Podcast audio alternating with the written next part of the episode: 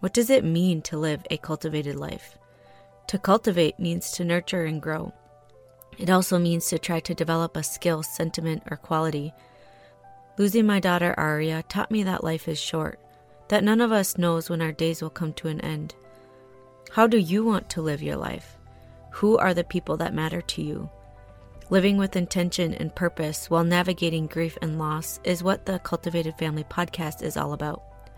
I realized how important compassion for myself was in grief and how important compassion is for other people in their lives. What I want to offer is a message of hope, compassion, and love. You are not alone, my friend, so let's dive in. Hey, friend, welcome back to another episode on the Cultivated Family podcast. This is Megan Hillica. I am so excited to be talking about how grief doesn't ever end.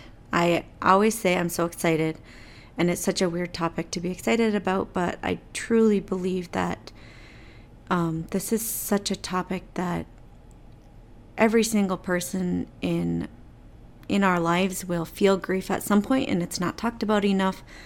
So I just feel like it's so fun to talk about and share the things I've learned, not because it's actually fun, because grief is not actually fun, but because I see the the blessings and the fulfillment of talking about this and sharing this and um, cultivating compassion with other people.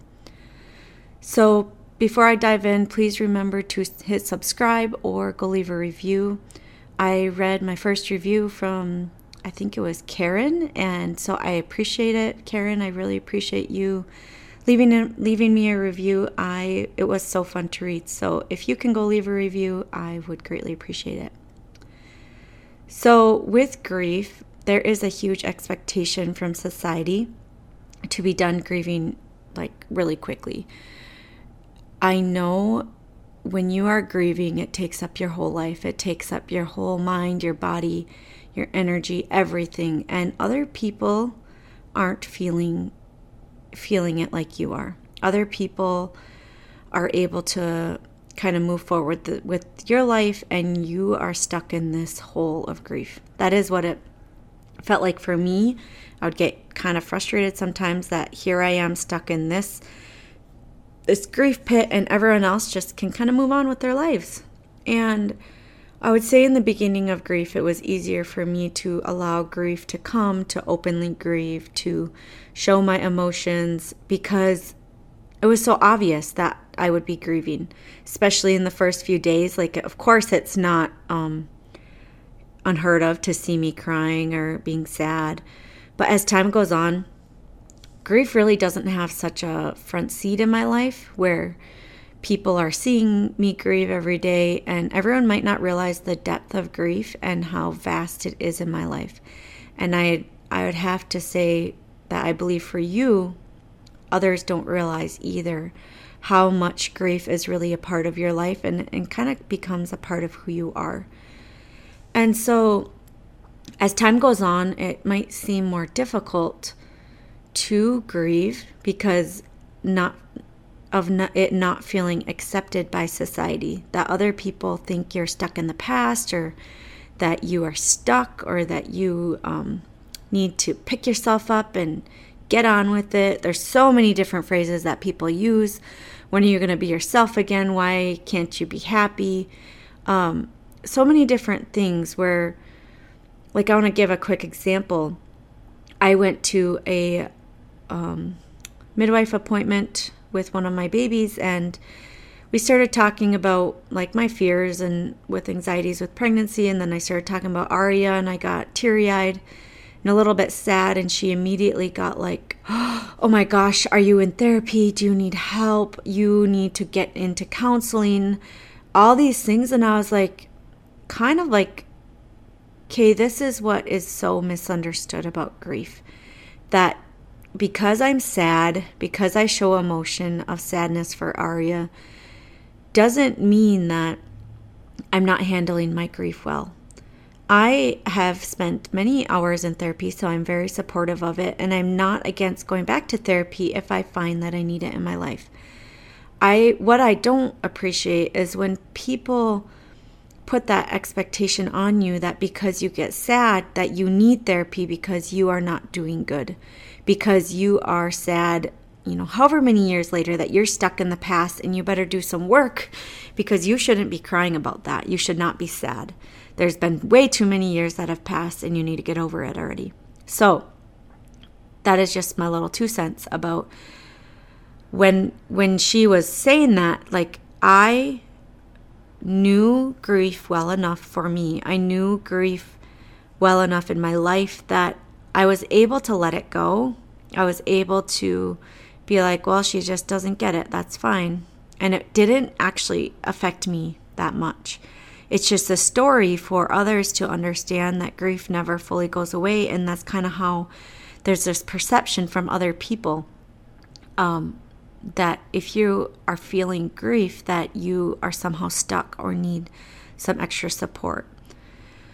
So i want to run through a few tools that i have used to allow myself to grieve even after for me it's been almost four years the first one is to acknowledge that everyone else will move on um, i think it's really easy to kind of feel like you want to put a stake in the ground and like get because everybody else moving on feels really unfair. It feels really like that's not okay.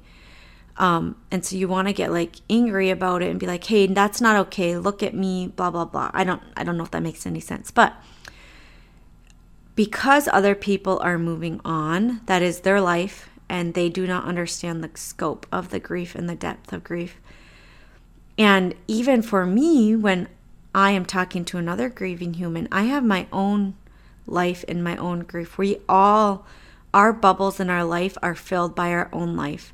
So for me, I can't, I don't want to sit and blame other people for living their own lives because it's, they have their own lives to live. They need to live their own lives. And just like we all need to live our own lives. So just because everyone else is quote unquote moving on, it doesn't mean that you're not allowed to grieve. It doesn't mean that you are stuck in the past. It doesn't mean that you are not allowed to be sad.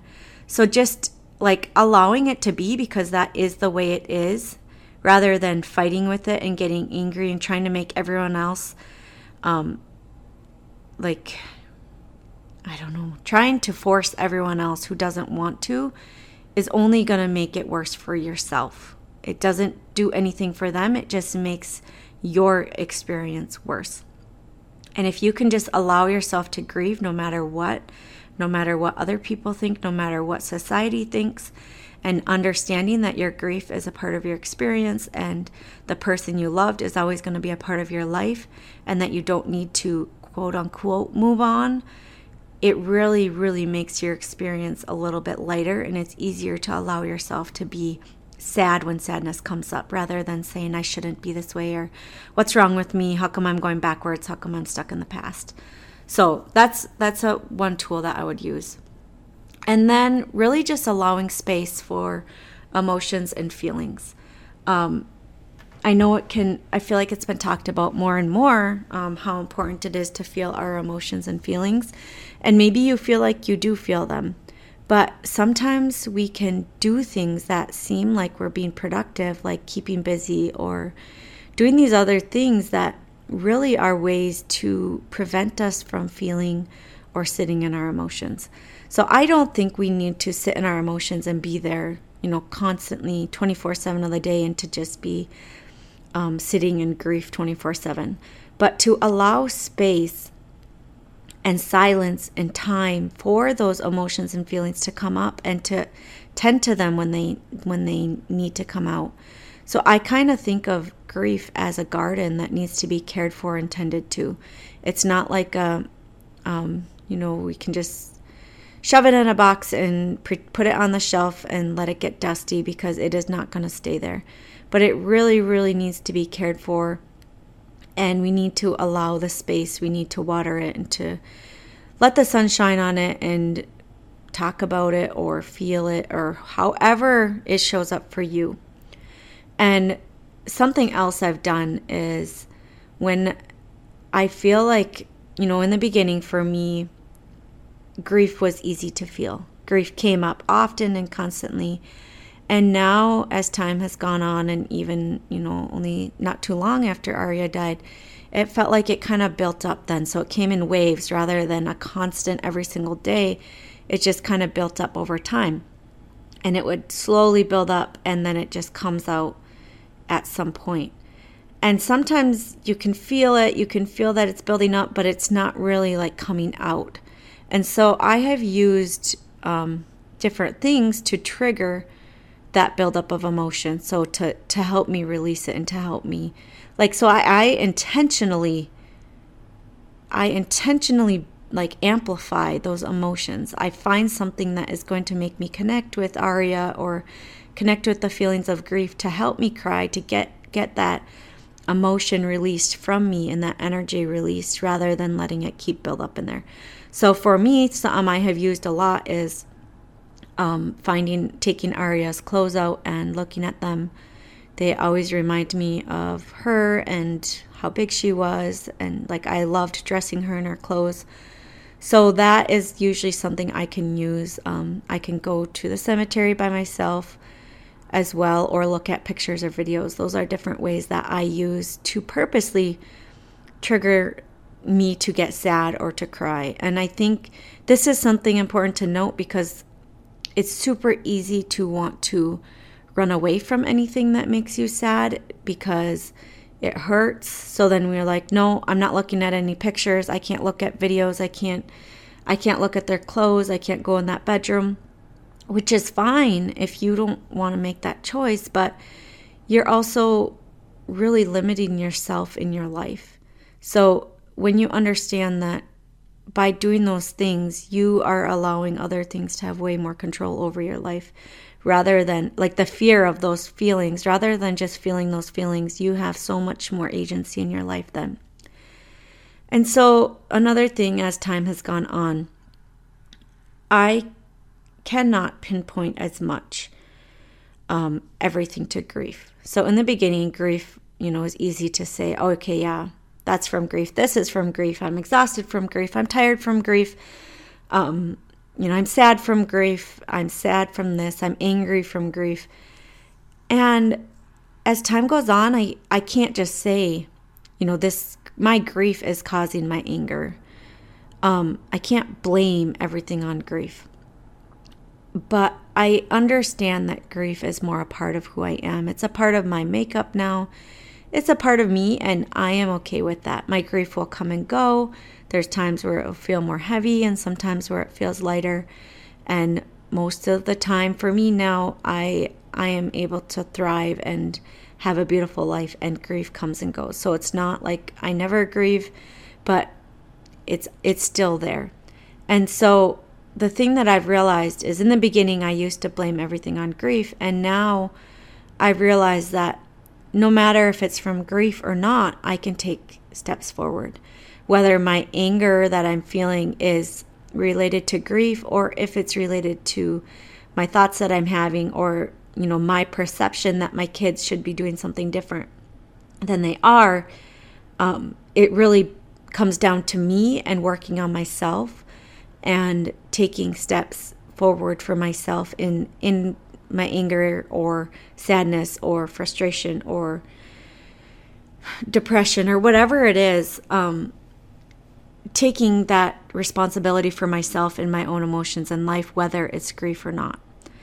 So that's something for as time has gone on for me has been really important to acknowledge that grief is just a part of me and it doesn't really matter if it's grief or not. It's just it's okay for me to acknowledge that emotion and to allow it to express itself in a healthy way and to release and to like kind of deal with the issue as well.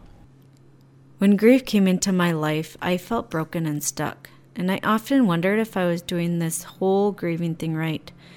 I was on a journey to get rid of my grief, to be done with it, and little did I know that grief is a part of my life now and that to begin healing, I really needed to mesh my life and my grief together. That grief is this invisible person that has come to walk by my side the rest of my life, and I cannot get rid of it. So, how do you mesh grief together with your life? How do you know if you are taking steps forward in your grief? This is what I help you with in grief coaching. I help you create space and awareness around your grief so you can learn to have happiness, joy, contentment, and be excited about your future. Your story is not over. I truly believe that. Your loss is a part of your story, but you have so much life left to live. If you want to do the work and you are committed to working through your grief, I am here to help you, and I truly, truly believe in you. To schedule a free 30 minute call with me, you can go to www.meganhillica.com slash grief coaching. That's www.meganhillica.com slash grief coaching. So, something that has been huge for me in helping me um, kind of be comfortable with my grief is discovering who I am. So, this is something that after loss is really difficult feeling lost, feeling like you're broken, feeling like you have no control over your life, like you don't even know who you are anymore. And when I have begun kind of paying attention to myself, learning who I am, learning more about myself through different tests, I have taken countless um, like personality tests, energy profiling tests. I'll give you a few. Um, if you know the Myers Briggs personality test, I am an ENFP, I think, or ENFJ. I guess I'd have to double check. Um, I am a seven on the Enneagram and a three one on the energy profiling, like Carol Tuttle um, personality types. And so I just feel like having all these different tests that I've taken and kind of becoming more aware of who I am have helped me in my grief as well. They've helped me become more comfortable in myself and who I am and understanding what my strengths and weaknesses are and then understanding what my strengths and weaknesses are in my grief as well. Um, I really think becoming more compassionate with yourself and um, kind of really having a little bit more love for yourself, not in a way of like um, arrogance, but just like understanding that God made you who you are. God made me who I am he has given me the gifts that I, I have and the struggles that I have, and I can learn how to navigate them by becoming aware of them. Um, just really becoming aware of that has helped me navigate grief in in so many ways and helped me become more comfortable with allowing my grief to be there without you know the expectations from society telling me that it shouldn't be or that you know if you haven't healed your grief or you know they, there is this like expectation that you you should heal grief and never get sad again or never you know never miss them anymore when reality is that you can learn how to build your life bigger around grief you can learn how to carry your grief you can learn how to navigate grief and have a beautiful life but your grief will always be there and i have learned for me that it's okay it's okay for my grief to always be there it's okay for me to get sad. It's okay for me to remember and miss Aria. She's part of my experience in this life. And so, really diving into who I am and becoming more comfortable with myself has helped me kind of navigate that as well. So, I hope those little tips and tools have are a little bit can help you um, kind of allow yourself to grieve, even though others kind of have moved on or they have that expectation that you shouldn't be grieving anymore.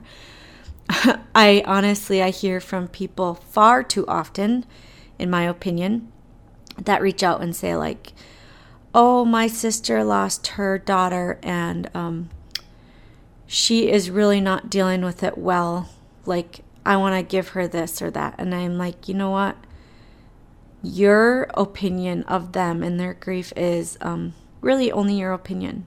Your grief is your own. My grief is my own, and we can only deal with ourselves. Nobody else can grieve for you.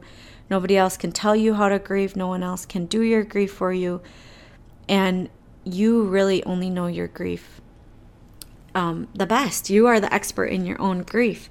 And so that's just it's something to acknowledge that it's up to you. It's up to you to decide. And if you like want some help or encouragement in exploring yourself in your grief and kind of getting more tools, diving deeper than we did today, specifically for yourself. I do grief coaching one on one, I have a few openings. And I really think that as a coach, I just help you like hone in or shine light on the things that you already know about yourself because sometimes we don't allow ourselves to to um, open up to those things because we don't want to or we don't feel like we should there's so many shoulds in our lives and so i really just help you um, find those things validate them and begin doing the work on them so if you want to do grief coaching with me, I do have a few openings. You can message me on Instagram at Cultivated Family or send me an email at hello at meganhillica.com. As always, I really appreciate you being here. If you like this podcast, please share it with a friend or someone who is grieving and would like some support and guidance and hope, maybe some hope in their life. Thank you for joining me. I'll see you next week.